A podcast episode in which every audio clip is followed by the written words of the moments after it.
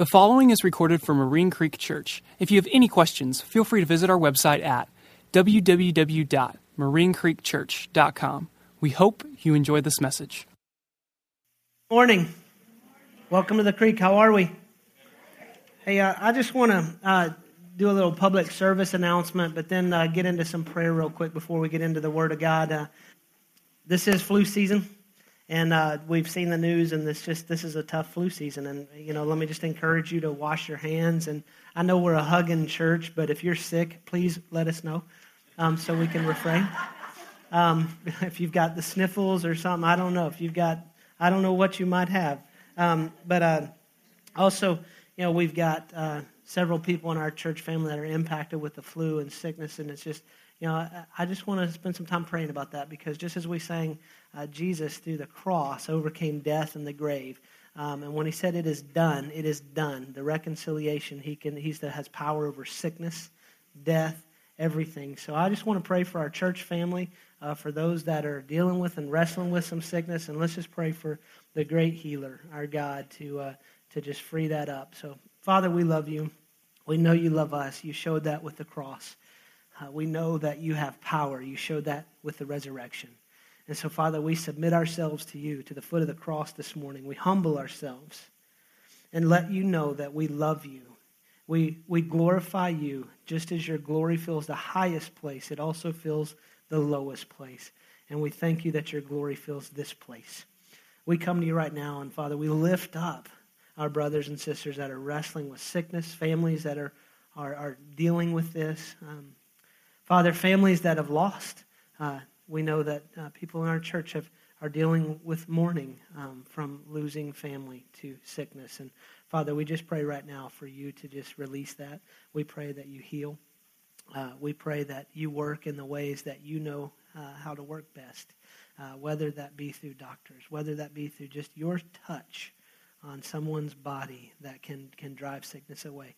Father, I pray that you just bring health to our church family. I pray that you um, not only prepare us for the works you have equipped us for and called us to do, but I pray right now in this moment that you just bring a, a rest and just a, a health to the, the souls and the bodies of our church family. We love you. We praise you. We thank you for the power of the, the cross and the resurrection that allows us to come to you and say, Father, help us, heal us, cleanse us, forgive us. Lord, as we approach your word this morning, um, I pray that you give us clean hands and clean hearts. Open our minds to hear and receive what you've prepared for us. We love you so much and pray all this in Jesus' name. Amen. Well, I'm Pastor Matt. I love you guys. Thank you guys for being here. If this is your first time, there's a guest card in that worship guide. Um, if you'll fill that out to the level of your comfort, we would love to get some information to you. Also, we're asking just, you know, we're doing a group thing. We're asking everyone in our church uh, to fill that out again this year. If you filled it out last week, you don't have to do it again.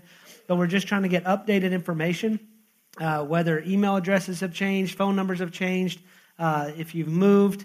If anything that has changed, uh, let us know. We're we're in the process of getting the giving statements out, the two thousand thirteen giving statements, and we'd love to get those to the correct address so you get the proper credit on your tax returns. Um, and then also, not just for that, but there are things that happen at the Creek that we would love to communicate uh, to you about. And so we would love that opportunity to have that dialogue. Thank you for trusting us with that information. We protect that. We don't do anything uh, dangerous with that. It is safe, and uh, Uh, we just use that for church communication. Um, and uh, by doing that, we'll put you on a church mailing list, and you can get that. If you don't want to hear from us, you can unsubscribe. Or if you uh, put on your card, please do not add me to the church mailing list, and we'll do that. But it's just so we can get communication to you in some way, shape, or fashion. So on your way out, you can put those in the giving stations. We have those outside of the video cafe or video worship center and out on the way out. And uh, thank you for that. Thank you for your obedience and your your just dedication to what God's doing. I'm so excited to be on this journey with you, and uh, we're going to be in Acts chapter uh, twenty today. Um, I thought we were going to finish it, but um, I got a little convicted after last week's teaching with Paul doing an all-night message, and I didn't think I could pull that one off today. So uh, we're actually going to take two more weeks to finish uh, Acts chapter twenty, and so Uh, uh, if you have your Bible, meet me there. If you don't have your Bible, we have some on the ends of the rows. You can take that. If you don't own one, put your name in it. That's our gift to you. Happy Sunday. And uh, have you have access to the Word of God. The thing I love about the Bible is that it, you can take these. It's free to. It, it's not stealing, right? Because we're authorizing it.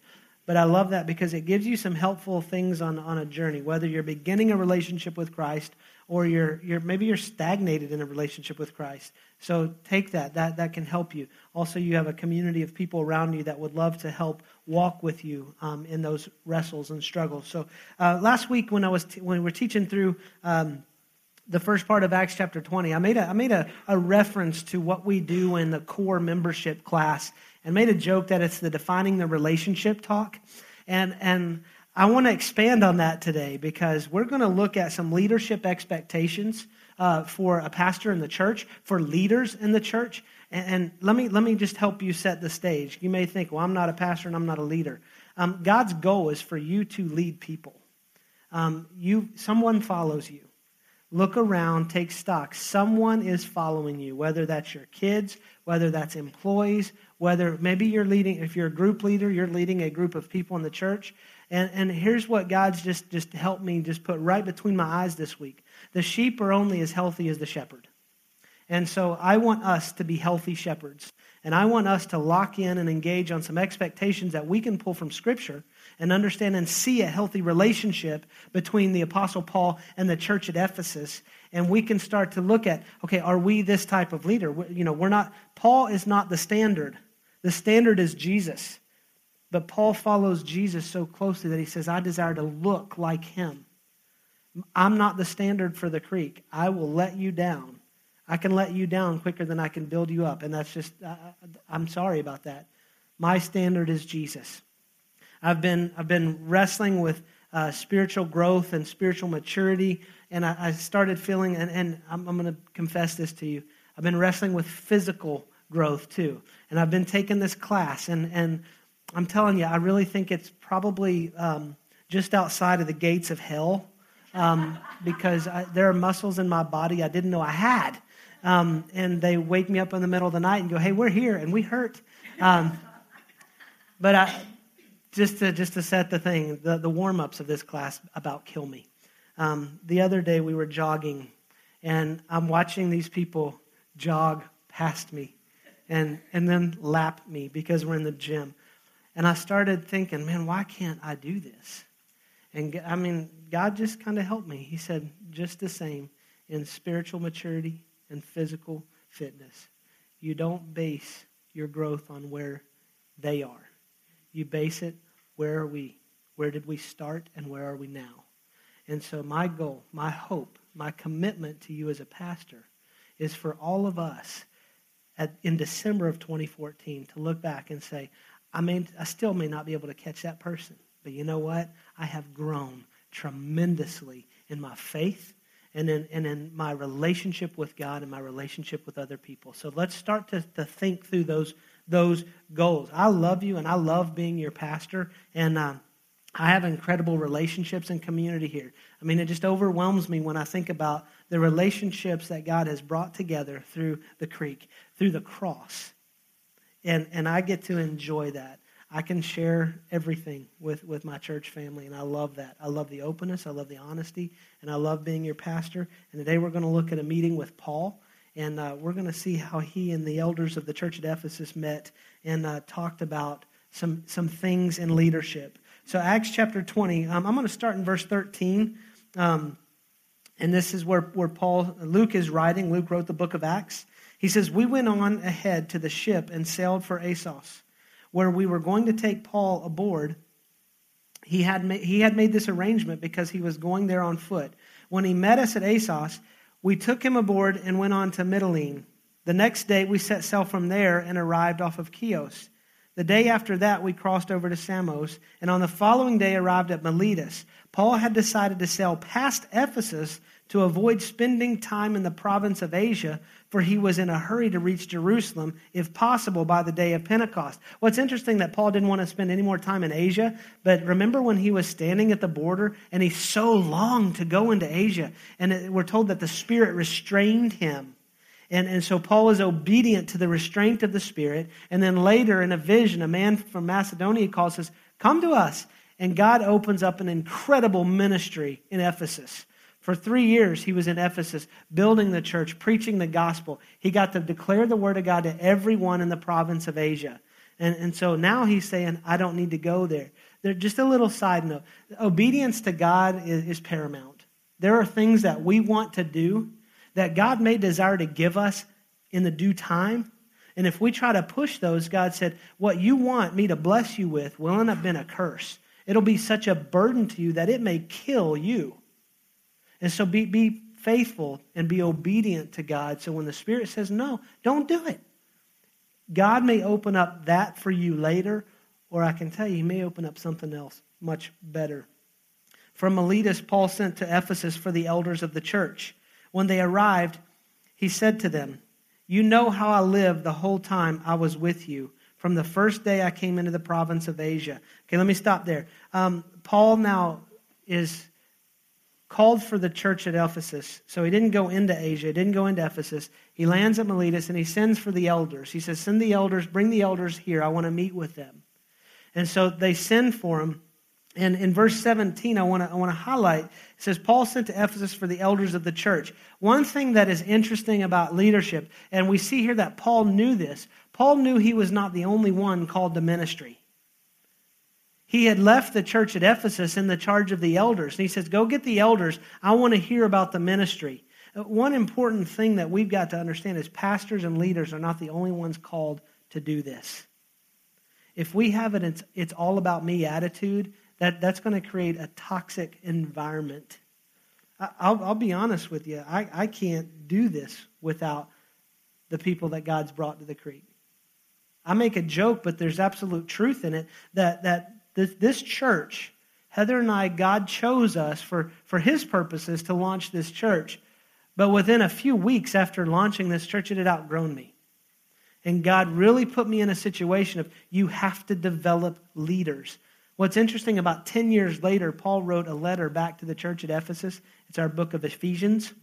And in, and in chapter four, he's writing to them and he says, you know, God has given you gifts. And then he says, and you're to use these to equip the saints or equip the believers for the ministry God has called us to do. And so what we've got to realize is every one of us has been given a gift. What you need to understand is God has given you a spiritual gift and you're here. God's brought you here because there's a need that God wants to fill with your gift. And here's what you need to hear from me as, as, as the shepherd or the pastor. I trust you. I trust you to use that gift to the glory of God and to the furthering of the gospel. It's important for us to understand we're not the only ones that can do this.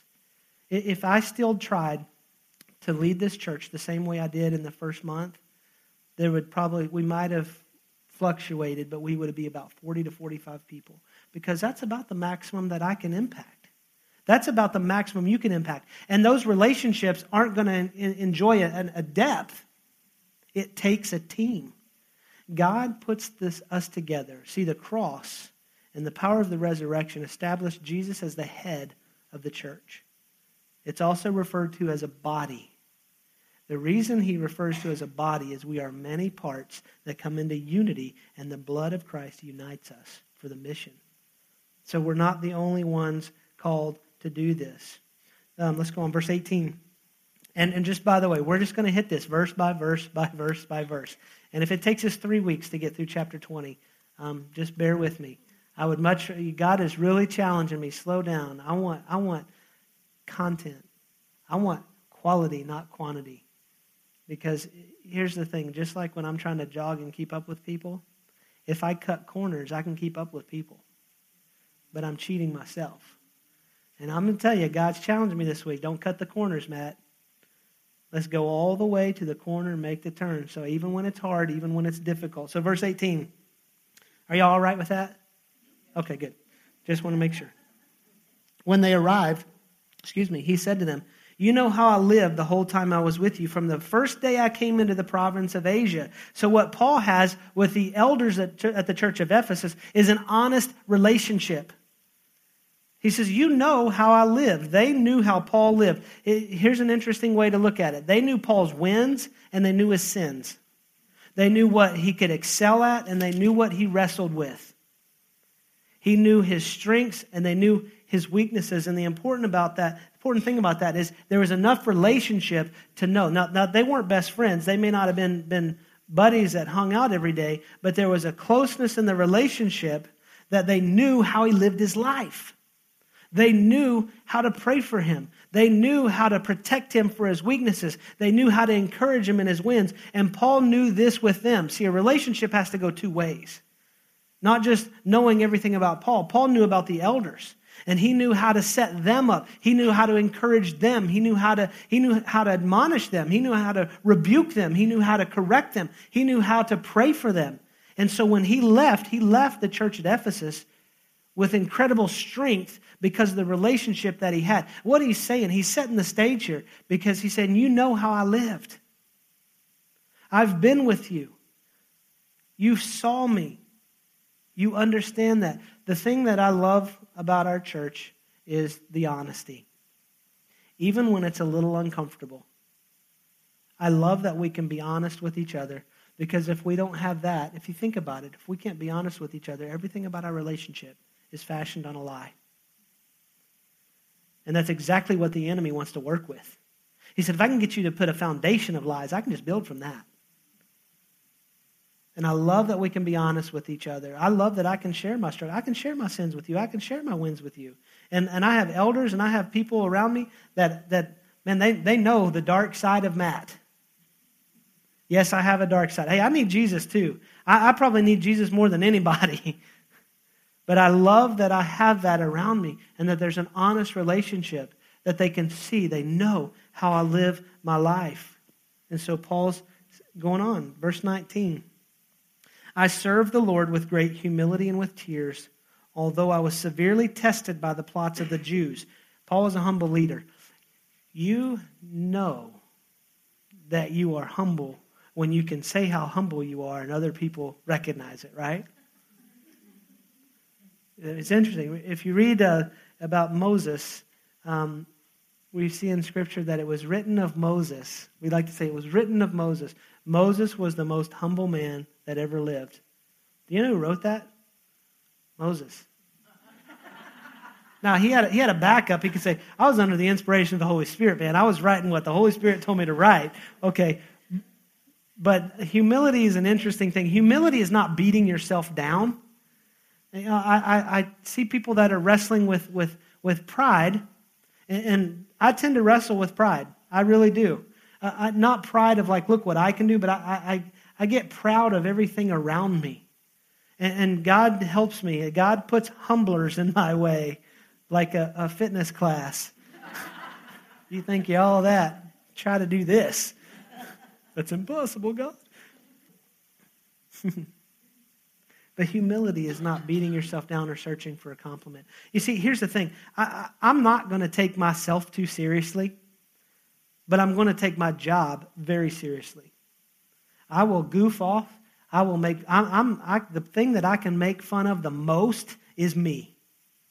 And I'm not going to take myself too seriously because I want to have fun. I want to have a good time. But let me tell you what I'm going to take very seriously. It is my job. I am called here not to be friends. I'm called to be your pastor. And I take that very seriously. And I'm going to do that with, with every humility that I can ask God to pour out on me. Because none of this is of me. I'm not good enough. I'm not good enough to lead people. I'm not charismatic enough to have the best, the, the most eloquent anything. This is who I am. And I'm comfortable with who I am. I know I am growing in the Lord and I'm working on myself. But here's the thing. I'm okay with who I am. I'm not, I'm, I don't have to fish for anything.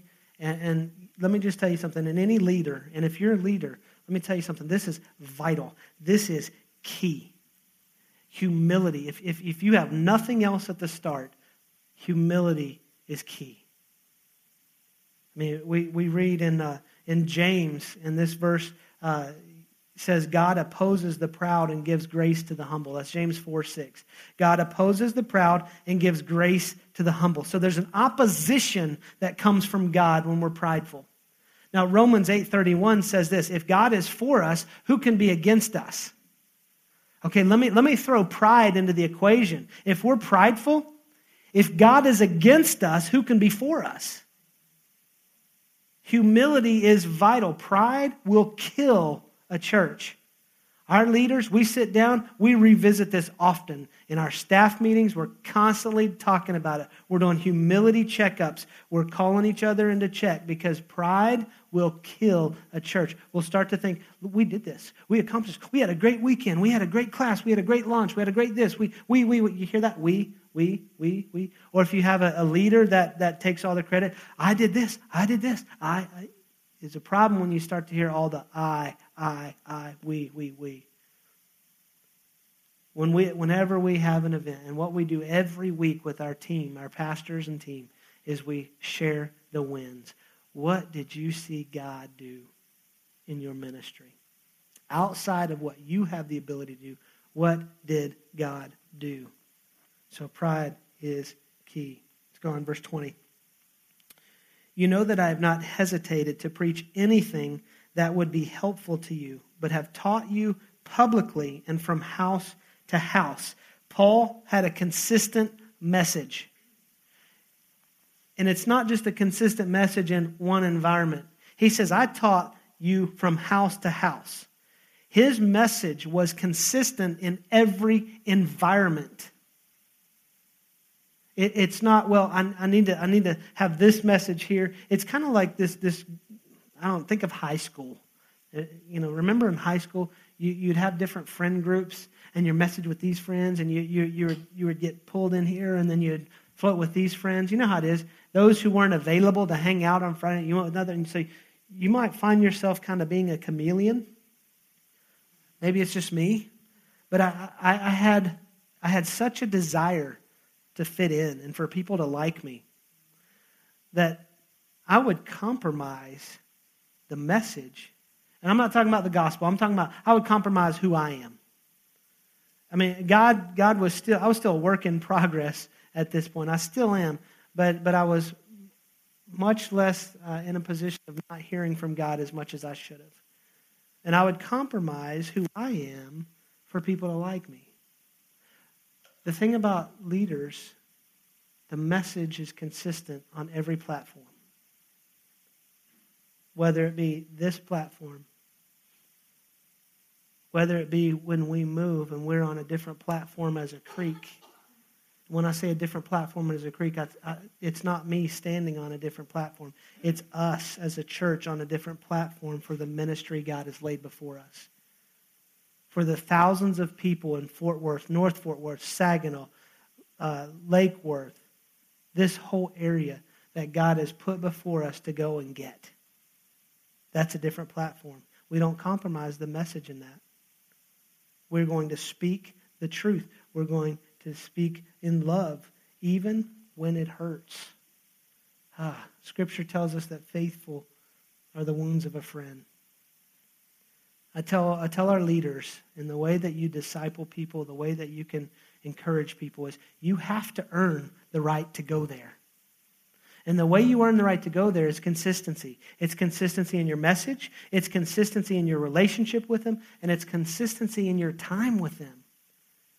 I mean, you, you come into this, this room on Sundays, and, and you, in a small way, open yourself up for me to Uh, share the word of God and let the Holy Spirit discipline you and let God work on you.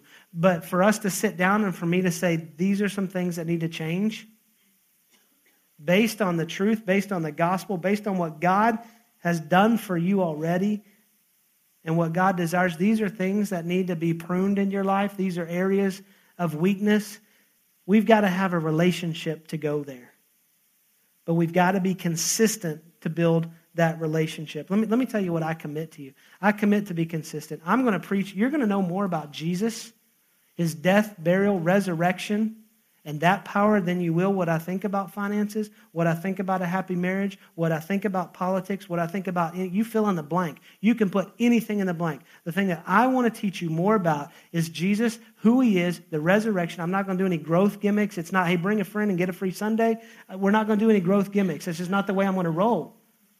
Here's what I believe is the growth strategy of the church, and it has been clear from the, the days of the apostles when Jesus established it. When Jesus said, Peter, on this rock I will build my church, and the gates of hell will not prevail against it. From that moment, when the apostles go out, start building ministry, start pouring in with the gospel, with the apostle Paul going into these provinces, going into areas, establishing churches. Do you know what the growth model has been? Make Jesus clear and love people.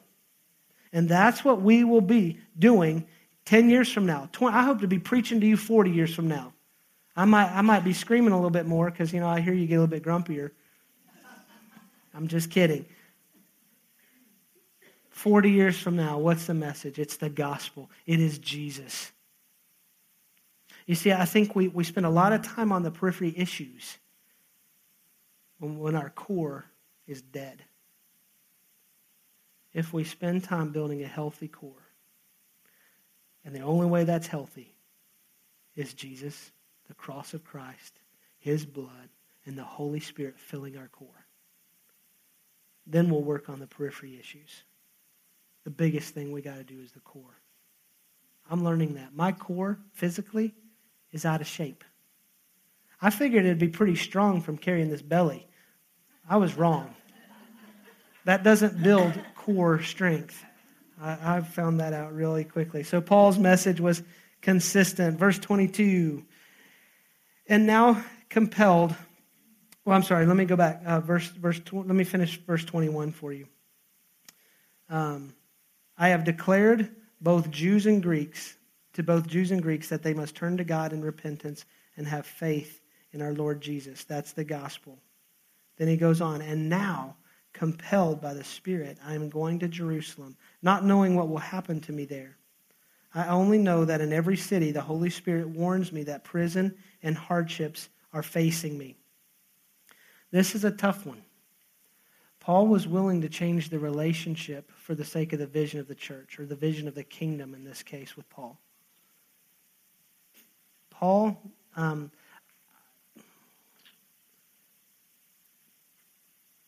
Let me let me just say it this way, because some uh, some of you may be wrestling with this in the past, where you may be dealing with the hurt of a pastor that you trusted, uh, that you followed, that God called him away from the church. Um, there may be some things you need to deal with on forgiveness from that. Um, there may be some bitterness things, um, but uh, maybe some of that bitterness, let, let's call it like this, maybe some of that bitterness would come from um, a pastor saying, I'm here. God's called me here. And the opportunity to move maybe more money or a better position. Um, pastors aren't perfect. Uh, maybe some forgiveness needs to happen with that pastor. If, if that's the case, I don't know. But but here's here's the truth. Paul didn't leave the church of Ephesus after founding it and spending time in the province of Asia. He didn't leave the church of Ephesus for a better position.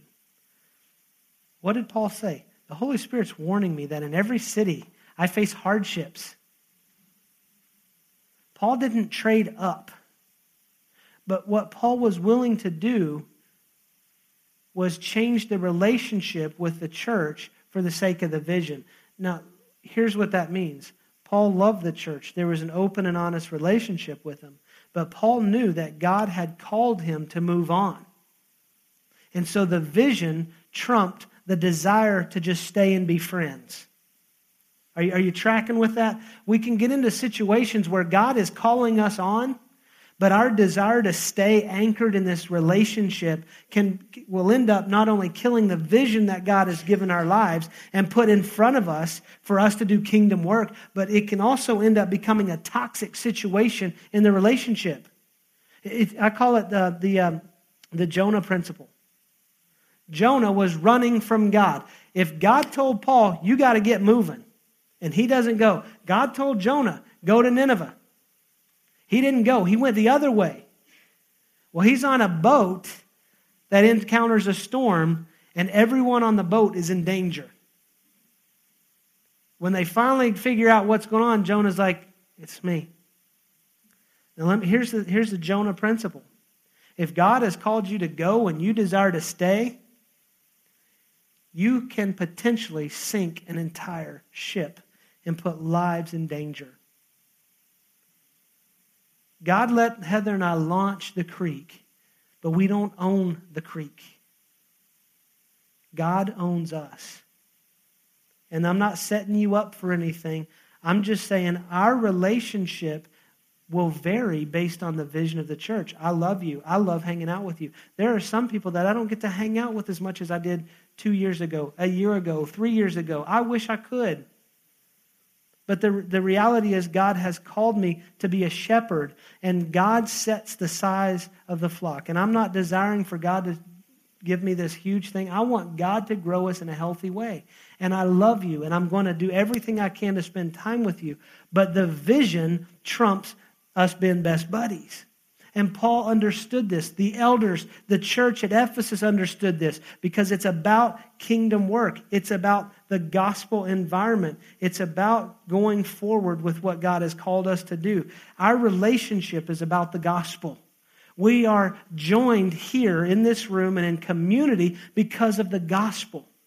Let's let that drive the vision. Let the gospel drive the vision. If our message is going to be consistent and our message is the gospel, the gospel has to drive everything we do.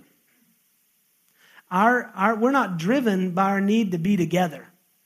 We're driven by our need to bring people together with Jesus. Does that make sense? Uh, we, we understand that our common bond, every friend that I have, every friend that I've had, and every friend that I will have, every relationship that I've had, every relationship I will have and, and have had, all those spectrums of things, there's some link that joins us.